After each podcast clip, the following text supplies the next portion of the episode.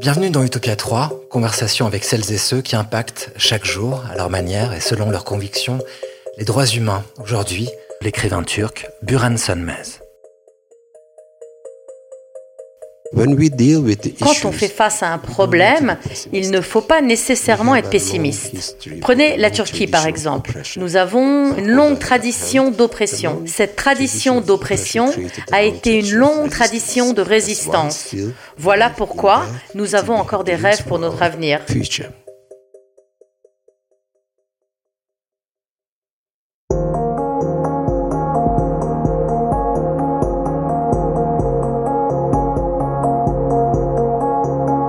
Qu'est-ce qui nous détermine? Perdre la mémoire, est-ce nécessairement perdre son identité? Quelle identité pour quiconque se trouve un jour jeté sur les routes de l'exil? Est-ce plus libérateur pour l'homme et pour une société de connaître son passé ou bien de parvenir à s'en défaire?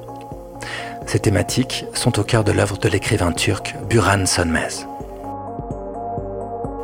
Avocat spécialisé dans les droits humains, l'auteur d'origine kurde a connu les violences policières, les tortures et les cellules d'Istanbul, une lente convalescence en Angleterre, puis la résistance à Ankara.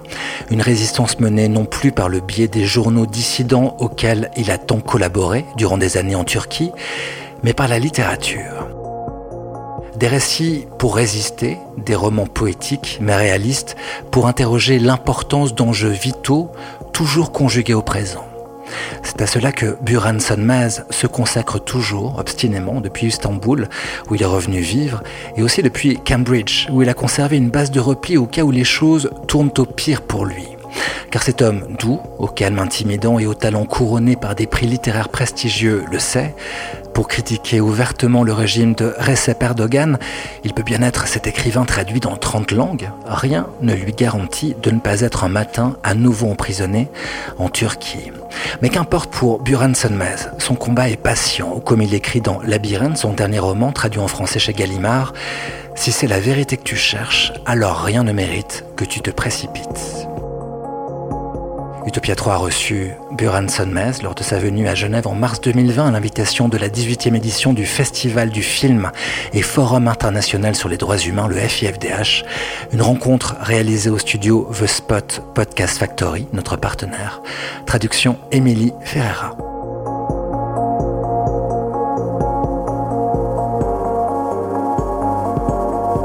Buran Sönmez, good morning. Buran Sönmez, bonjour. On est ravi de vous avoir avec nous aujourd'hui. Une première question rituelle. Qu'est-ce que ça veut dire pour vous avoir des droits? Pour moi, avoir des droits, je crois que ça veut dire aller se coucher sans avoir de soucis. Ça veut dire d'avoir un peu l'esprit en paix. Pendant la première partie de notre entretien, on va parler de votre travail d'avocat et de votre travail de romancier. Vous avez été avocat, spécialisé dans les droits humains, vous êtes membre de la Human Rights Society et vous avez fondé ou cofondé la Fondation pour la recherche sociale, la culture et l'art. En 96, vous avez été sérieusement blessé par la police turque. Vous avez été hospitalisé. On vous a amené à Londres, au Royaume-Uni, et c'est là que vous avez effectué votre convalescence. Mais vous avez ensuite décidé de repartir en Turquie. Pour quelle raison? La question n'est pas pourquoi. C'est un moment dont on rêve sans cesse. Quand on est loin de chez soi, on se dit, OK, l'exil, c'est comme aller en enfer. On a un seul rêve, celui de rentrer un jour chez soi. On compte les jours. Et ensuite, dès qu'on a l'occasion, on se précipite vers chez soi.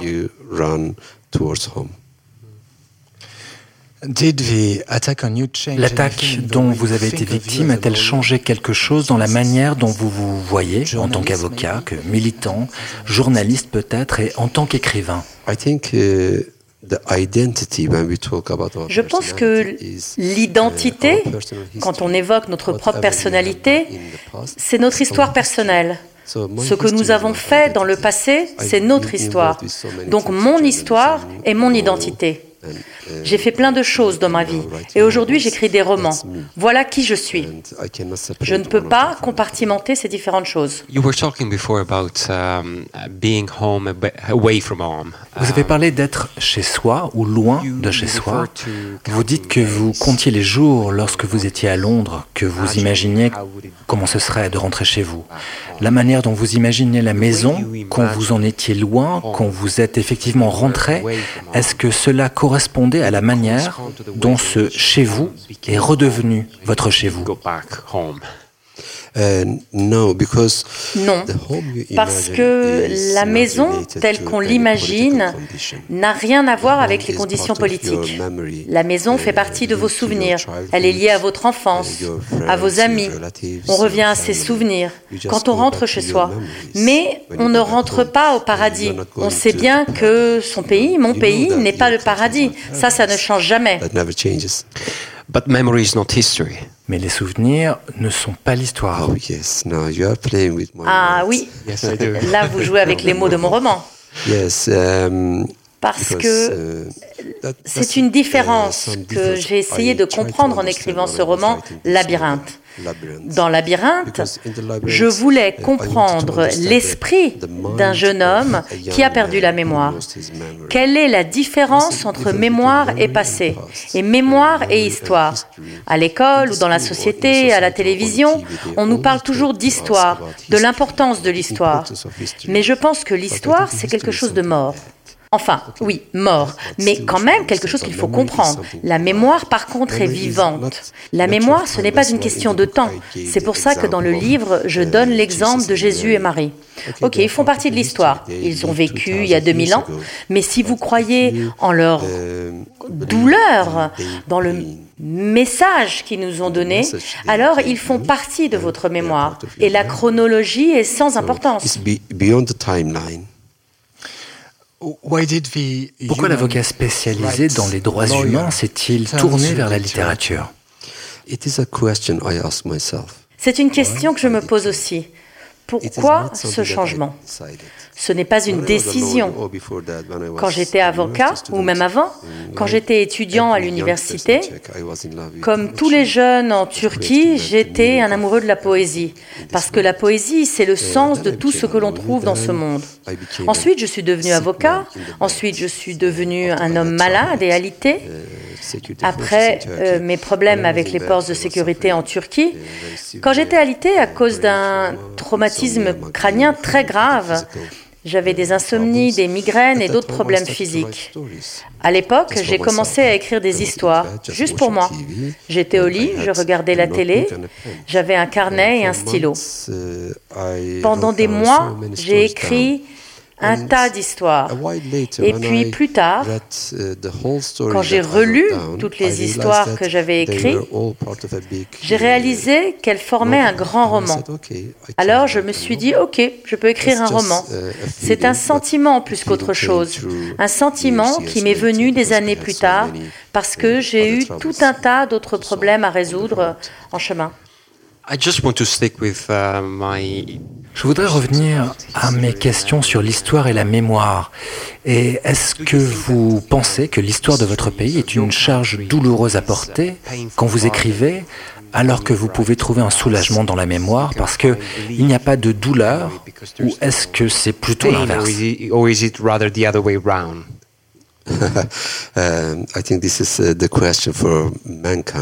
Je pense que c'est une question clé pour l'humanité, surtout à l'ère moderne.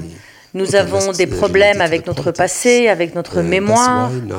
Du point de vue politique, par exemple, c'est pour ça que le roman est un genre en plein essor dans la littérature. Le roman n'était pas aussi populaire il y a 20 ans ou 50 ans, mais aujourd'hui, c'est le summum de la littérature. Il a même presque un peu surpassé la poésie. La raison est qu'un roman traite de plein de thèmes sensibles, notre mémoire, Sans forcément parler de la Turquie, parlons des États-Unis. J'ai lu un livre récent, Nickel Boys, de Colson Whitehead, un roman merveilleux qui parle de l'histoire des Noirs. Ok, c'est de l'histoire, mais de l'histoire très récente. Ça s'est passé il y a juste 60 ans. Mais est-ce vraiment de l'histoire ou simplement ce qui s'est passé dernièrement à Charlottesville avec le soutien euh, de Trump. Alors, qu'est-ce qui constitue l'histoire? Qu'est-ce qui constitue la mémoire? Et quelle est la situation actuelle dans laquelle nous vivons en ce moment. La même chose est vraie en Turquie. Nous traversons une grande crise. Ok, pour autant que je sache, la Turquie est en crise depuis toujours, depuis des générations. Donc, quand on fait face à un problème, il ne faut pas nécessairement être pessimiste. Prenez la Turquie par exemple. Nous avons une longue histoire, une longue tradition d'oppression. Mais d'un autre côté, cette tradition d'oppression a été une longue tradition de résistance. Voilà pourquoi, même en vivant cette crise, nous avons encore des rêves pour notre avenir.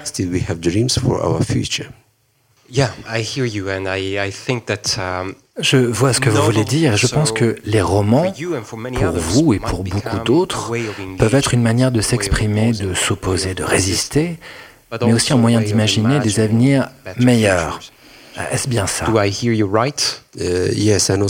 Oui.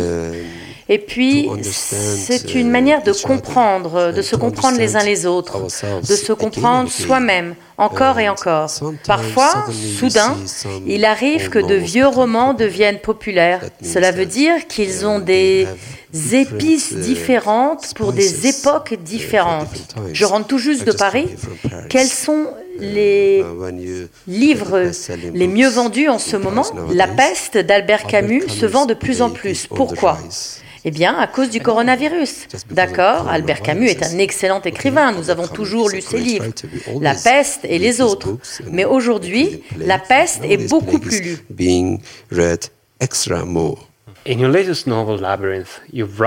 Dans votre dernier roman, Labyrinthe, vous parlez de la liberté par l'amnésie. Pourriez-vous nous en dire un peu plus? Quand on parle de soi, qu'est-ce que le soi? Platon, il y a 2000 ans, affirmait que le soi était l'esprit, que le corps n'est qu'une ombre. Il y a une centaine d'années, Descartes est arrivé et a plus ou moins répété la même chose. Il a dit, OK, cogito ergo sum, l'esprit au centre de tout. the body of Jesus suffering on the cross, mais quand on voit le corps de Jésus qui souffre sur la croix, le corps a un sens. Et Nietzsche et tous les autres philosophes modernes ont commencé à dire qu'il n'y avait pas de différence entre l'esprit et le corps, pas de vision entre eux. Ils sont un tout et ne peuvent pas être séparés. Alors quand je commence à réfléchir, je me suis demandé ce qui comptait. Je me suis demandé ce qui était le passé, qu'est-ce qui était le soi, qu'est-ce que ça voulait dire d'être moi. Et ensuite j'ai commencé à remettre en question le mot liberté. Quand on parle de nous-mêmes, on dit OK, je suis un homme libre, je suis un homme libre de mes choix. Mais c'est un grand point d'interrogation. Je suis né, ce n'était pas ma décision. J'ai un nom, je ne l'ai pas choisi. D'autres personnes m'ont donné ce nom, m'ont envoyé à l'école. Ce n'était pas mon choix. À l'école, on m'a enseigné des matières que je n'ai pas choisies. Même aujourd'hui, quand je m'habille, ce n'est pas ma décision. Ce sont des styles euh, issus de 50 dernières années, dessinés par des entreprises textiles. Mes lunettes, ma coupe de chevaux. Pourtant, j'affirme que je suis un homme libre. Non, nous devons nous demander si nous sommes libres face à cette grande institution de l'histoire, face à la construction politique, à l'establishment. C'est pour ça que, par exemple, mon héros, dans le livre, à un moment, lorsqu'il n'a plus de mémoire, il se dit, c'est peut-être maintenant que je suis libre, parce qu'on dit qu'on a un passé. Lui dit, ce n'est pas moi ce passé. Le, ce passé m'a été donné par la société. Donc si je veux me libérer, eh bien voilà, voici mon opportunité pour le faire. Est-ce que vous vous sentez en sécurité en Turquie aujourd'hui? En Turquie, Personne n'est en sécurité. Jamais. Tout le monde est toujours en danger. Ok, il n'y a pas de quoi avoir peur, détendez-vous. C'est la vie qu'on mène depuis toujours, de toutes les générations. Revenons plutôt à mon, premier souvenir. Quand j'étais un petit garçon, il y avait une guerre civile dans les années 70 en Turquie. Ensuite, à l'université, il y a eu le coup militaire. Ensuite, je suis devenu avocat au moment de la guerre civile kurde qui atteignait son sommet. Dans les années 90, quand j'étais avocat spécialiste des droits humains, il y a eu 17 000 civils tués en pleine rue. Et maintenant, on a Erdogan. Donc la sécurité, qu'est-ce que ça veut dire Ça veut dire qu'il faut défendre sa sécurité. I would like you to engage with uh, politics perhaps in a different way. You seem to be very attracted by continuities. Je voudrais parler de politique d'une manière un peu différente peut-être. Vous semblez être très attiré par les continuités euh, de l'enfance à vos études, à aujourd'hui, etc. Je comprends, mais si l'on réfléchit un peu, il y a un changement très important récemment parce que la Turquie est devenue le lieu d'un immense mouvement d'immigration forcée. Des millions de personnes se trouvent aujourd'hui sur le sol turc, alors que depuis très longtemps la Turquie était une terre d'émigration. Quand on pense à la diaspora turque dans le monde, on pense à une incroyable map monde avec euh, la Turquie, sa culture, la cuisine, etc. Aujourd'hui, vous avez dans des camps de réfugiés des millions de personnes qui vivent, pour ainsi dire, dans des grandes parties de la Turquie et qui attendent de rentrer chez elles ou peut-être d'émigrer dans d'autres pays via la Turquie.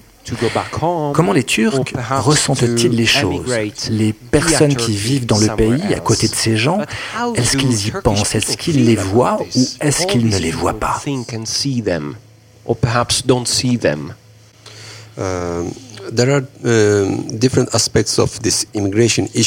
Il y a différentes facettes de cette question de l'immigration. La première chose que j'aimerais dire, c'est que près de 5 millions de Syriens en Turquie ont été victimes de politiques sales, de politiques sales créées par la Turquie, l'Arabie saoudite, le Qatar, les États-Unis, le Royaume-Uni, toute l'Union européenne. Ils ont commencé cette guerre, ils l'ont soutenue, ils ont créé une foule de migrants, puis ont fermé les portes. Et maintenant, ils rejettent la faute sur ces personnes qui ont dû quitter leur maison pour se mettre en sécurité. C'est inhumain, c'est tellement cruel. Revenons au concept de mémoire. L'amnésie sociale est la pire de toutes. L'amnésie personnelle, ce n'est rien. Quand on regarde l'histoire de l'Europe, il y a 80 ans seulement, toutes les populations européennes fuyaient l'Europe pour le Moyen-Orient pour échapper aux nazis. Aujourd'hui, les personnes vivant au Moyen-Orient affluent vers l'Europe. Toutes les portes sont verrouillées. Ok, mais quel est le sens de l'histoire? On dit que l'histoire est le meilleur professeur. Eh bien, apparemment, nous sommes les pires étudiants. On n'apprend pas de l'histoire. La même chose se passe en Turquie. La Turquie garde tous ses migrants ce n'est pas parce qu'ils sont très aimés, c'est parce qu'ils font partie de ce deal dégoûtant entre Erdogan et l'Union européenne. L'Union européenne verse de l'argent à Erdogan et lui demande de garder les migrants sur le sol turc. Et ces migrants deviennent une monnaie d'échange. Ils sont une marchandise. Maintenant, la Turquie les pousse vers la Grèce parce qu'ils ne sont pas des êtres humains pour eux, ce sont simplement des otages. Nous devons défendre ces personnes face à ces politiques. Les politiques de l'Europe et des pays du Moyen-Orient sont sales, sans aucun doute. Malheureusement, les mauvaises politiques de ces politiciens-là empoisonnent toutes les sociétés. Vers la Hongrie, eh bien, la Hongrie a officiellement accueilli 1000 migrants. Et hier, Orban a fait une déclaration et a dit Nous défendrons l'Europe. Vous vous prenez pour qui? Vous savez, vous avez soutenu la guerre en Afghanistan. La Hongrie a officiellement soutenu la guerre en, Irak. Et maintenant, vous dites, nous ne voulons pas de vous. Mais eux ne voulaient pas d'eux chez eux non plus. Et ce sont ces politiques corrompues qui empoisonnent toute la société. La société turque est empoisonnée aussi. On voit de plus en plus de migrants comme un désagrément dans la société turque. Les gens leur demandent, mais que faites-vous ici? À cause de l'échec des politiques turques en Syrie également, eh bien parce qu'Erdogan a promis tellement de choses en Turquie. Aucune de ses promesses n'a été tenue. Et les gens ont commencé à accuser les Syriens. Ils ont dit pourquoi est-ce que vous fuyez votre guerre, pourquoi est-ce que vous ne défendez pas votre propre pays? Comment pensez-vous que la presse turque gère ces crises?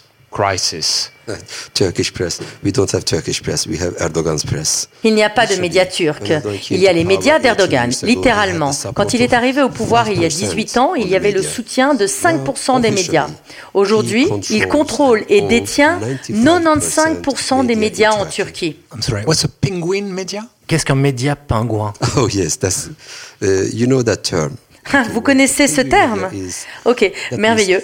Eh bien alors, un média pingouin, c'est un média marionnette. Le terme est né il y a sept ans, pendant le soulèvement de Gezi. Environ 10 millions de personnes sont descendues dans la rue contre Erdogan pour défendre un petit parc. C'est le plus gros soulèvement de notre histoire. Quand on a commencé ce soulèvement, la nuit du 31 mai, vous savez ce que les télévisions turques ont fait Eh bien, le CNN turc, par exemple, a diffusé un documentaire sur la vie des pingouins.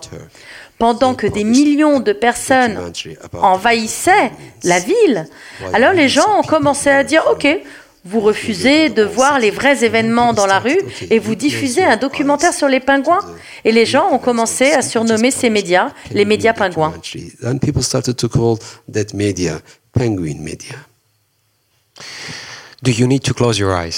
Est-ce qu'il faut parfois fermer les yeux pour échapper à ce genre de réalité? Non.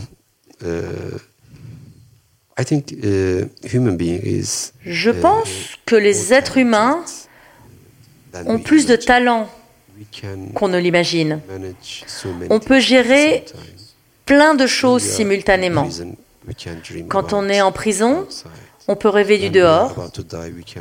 Quand on est sur le point de mourir, on peut rêver des belles années que nous avons connues. Quand on ne voit pas notre amour ou nos enfants, on peut rêver d'eux. Quand on se bat, on peut rêver à des jours meilleurs. Et la littérature est une arme. La littérature, une arme Non, ce n'est pas un bon mot pour un outil pacifique. Ok, disons plutôt qu'un stylo, c'est quelque chose de magnifique. Si vous étiez un réfugié, qu'auriez-vous dans votre sac si vous deviez vous échapper Donnez-moi cinq objets que vous aimeriez emporter avec vous ou dont vous pensez qu'ils seront les plus importants, les plus utiles ou qui ont le plus de sens et que vous choisiriez uh, Je ne peux pas résumer ces choses comme ça.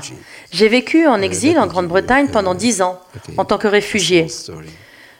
Je vais vous raconter une petite histoire, ok Ma santé n'était pas très bonne. J'allais mourir. En tout cas, c'était, j'en avais l'impression. Et je me suis dit, ok, je vais mourir, c'est la fin de ma vie. J'allais partir à l'étranger. Une semaine avant de partir en Angleterre, j'ai rendu visite à ma mère. J'ai dormi chez elle. Bien sûr, je ne lui ai rien dit. J'ai dit, OK, je vais faire un petit voyage, je reviendrai.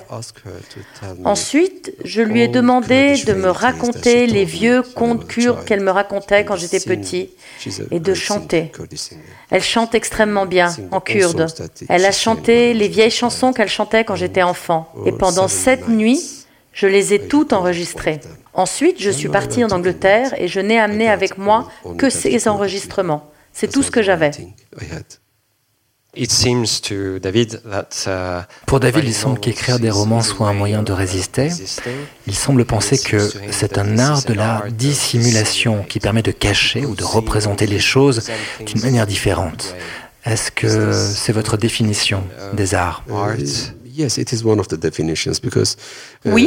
c'est l'une des définitions en tout cas, parce que dans les arts, vous savez, en tant que professeur, on évite toujours de se limiter à une seule description. C'est l'une des descriptions les plus importantes, je dirais. Mais il y en a bien sûr d'autres, d'autres définitions des arts. Certaines personnes disent que l'art est une méthode, de, est un mode de résistance romantique que l'art permet de poser des questions, ou de trouver ou d'éclairer un chemin à suivre. Peut-être est-ce une manière de créer la paix entre soi et son passé, ou peut-être est-ce une manière de recouvrir, de repeindre les vieilles fissures dans nos murs. Mais les couvrir de peinture, c'est les cacher. Uh, Peindre, ce n'est pas réparer. On les voit encore, ces fissures. L'idée, c'est un peu de restaurer des œuvres abîmées, même si on voit encore les fêlures, c'est ça? Uh, uh, Oui, c'est un art chinois. Il colle toutes les craquelures avec de l'or, et quand on regarde le résultat, on voit d'abord ces fissures dorées. Alors vous êtes l'or dans ces fissures. Votre travail, c'est d'être l'or dans les fêlures. Probablement, oui, c'est une bonne définition. Peut-être que le roman, peut-être que l'art revient à produire cet or qui permet de recoller tous les fragments. Mais cela donne aussi un nouveau sens à l'œuvre d'art qui est réparée et restaurée de cette manière particulière. Uh, oui, parce que vous le savez, dans la vie, rien ne peut se répéter. Quand on dit à son amour ou à son époux ⁇ Je t'aime ⁇ cela veut dire quelque chose. Si on redit la même chose un mois plus tard, le sens n'est pas le même. Et il n'est pas le même parce qu'en un mois, les choses ont changé. Nous avons une dernière question que nous posons rituellement à tous nos invités. Si vous vous retournez, vous verrez sur ce mur une œuvre d'art. C'est ce qui reste de la Déclaration universelle des droits de l'homme de 1949. Elle a été détruite, euh, comme les gens le font dans les bureaux à l'aide euh, d'une broyeuse. Elle a été reconstruite de façon aléatoire pour donner peut-être un nouveau sens, un sens différent. L'œuvre est signée Martial Mingan et euh, est-ce que ça vous inspire en commentaire? Est-ce que vous avez quelque chose à dire à propos de cette œuvre?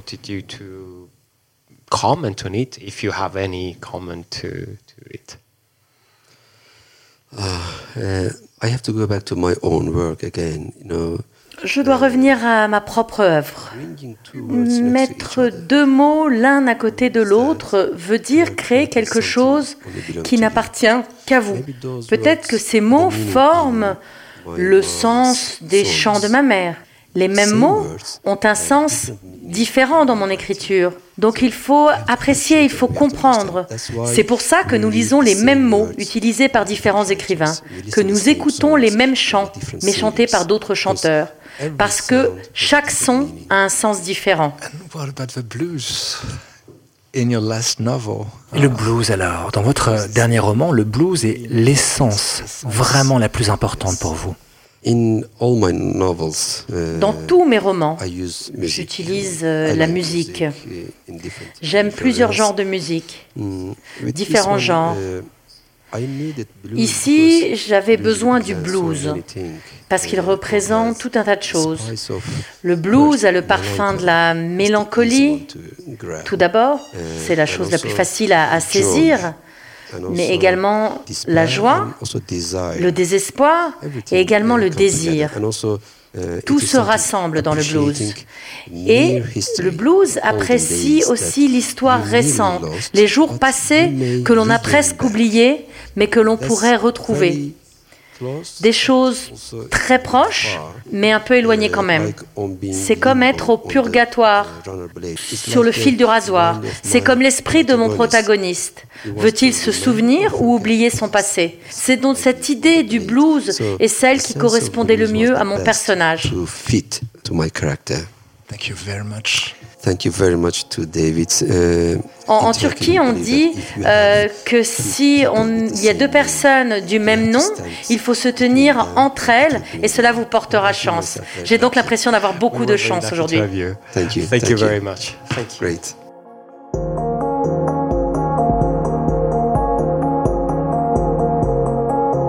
L'écrivain turc Buran Sönmez, notamment auteur d'un quatrième roman somptueux, Labyrinthe, publié en langue française chez Gallimard, était l'invité de Utopia 3, traduction Émilie Ferreira, en entretien rendu possible grâce au 18e Festival du film et Forum international sur les droits humains de Genève, le FIFDH, dont il était l'invité en mars 2020.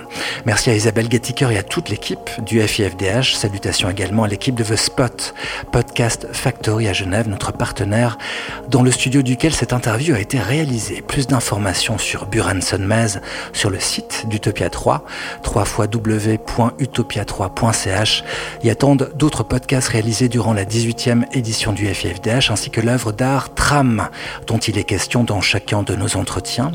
Si vous avez aimé ce podcast, n'hésitez pas à nous laisser un commentaire, voire même une note sous forme d'étoiles, 5 étant bien entendu l'idéal sur une des nombreuses plateformes sur lesquelles cet épisode est diffusé.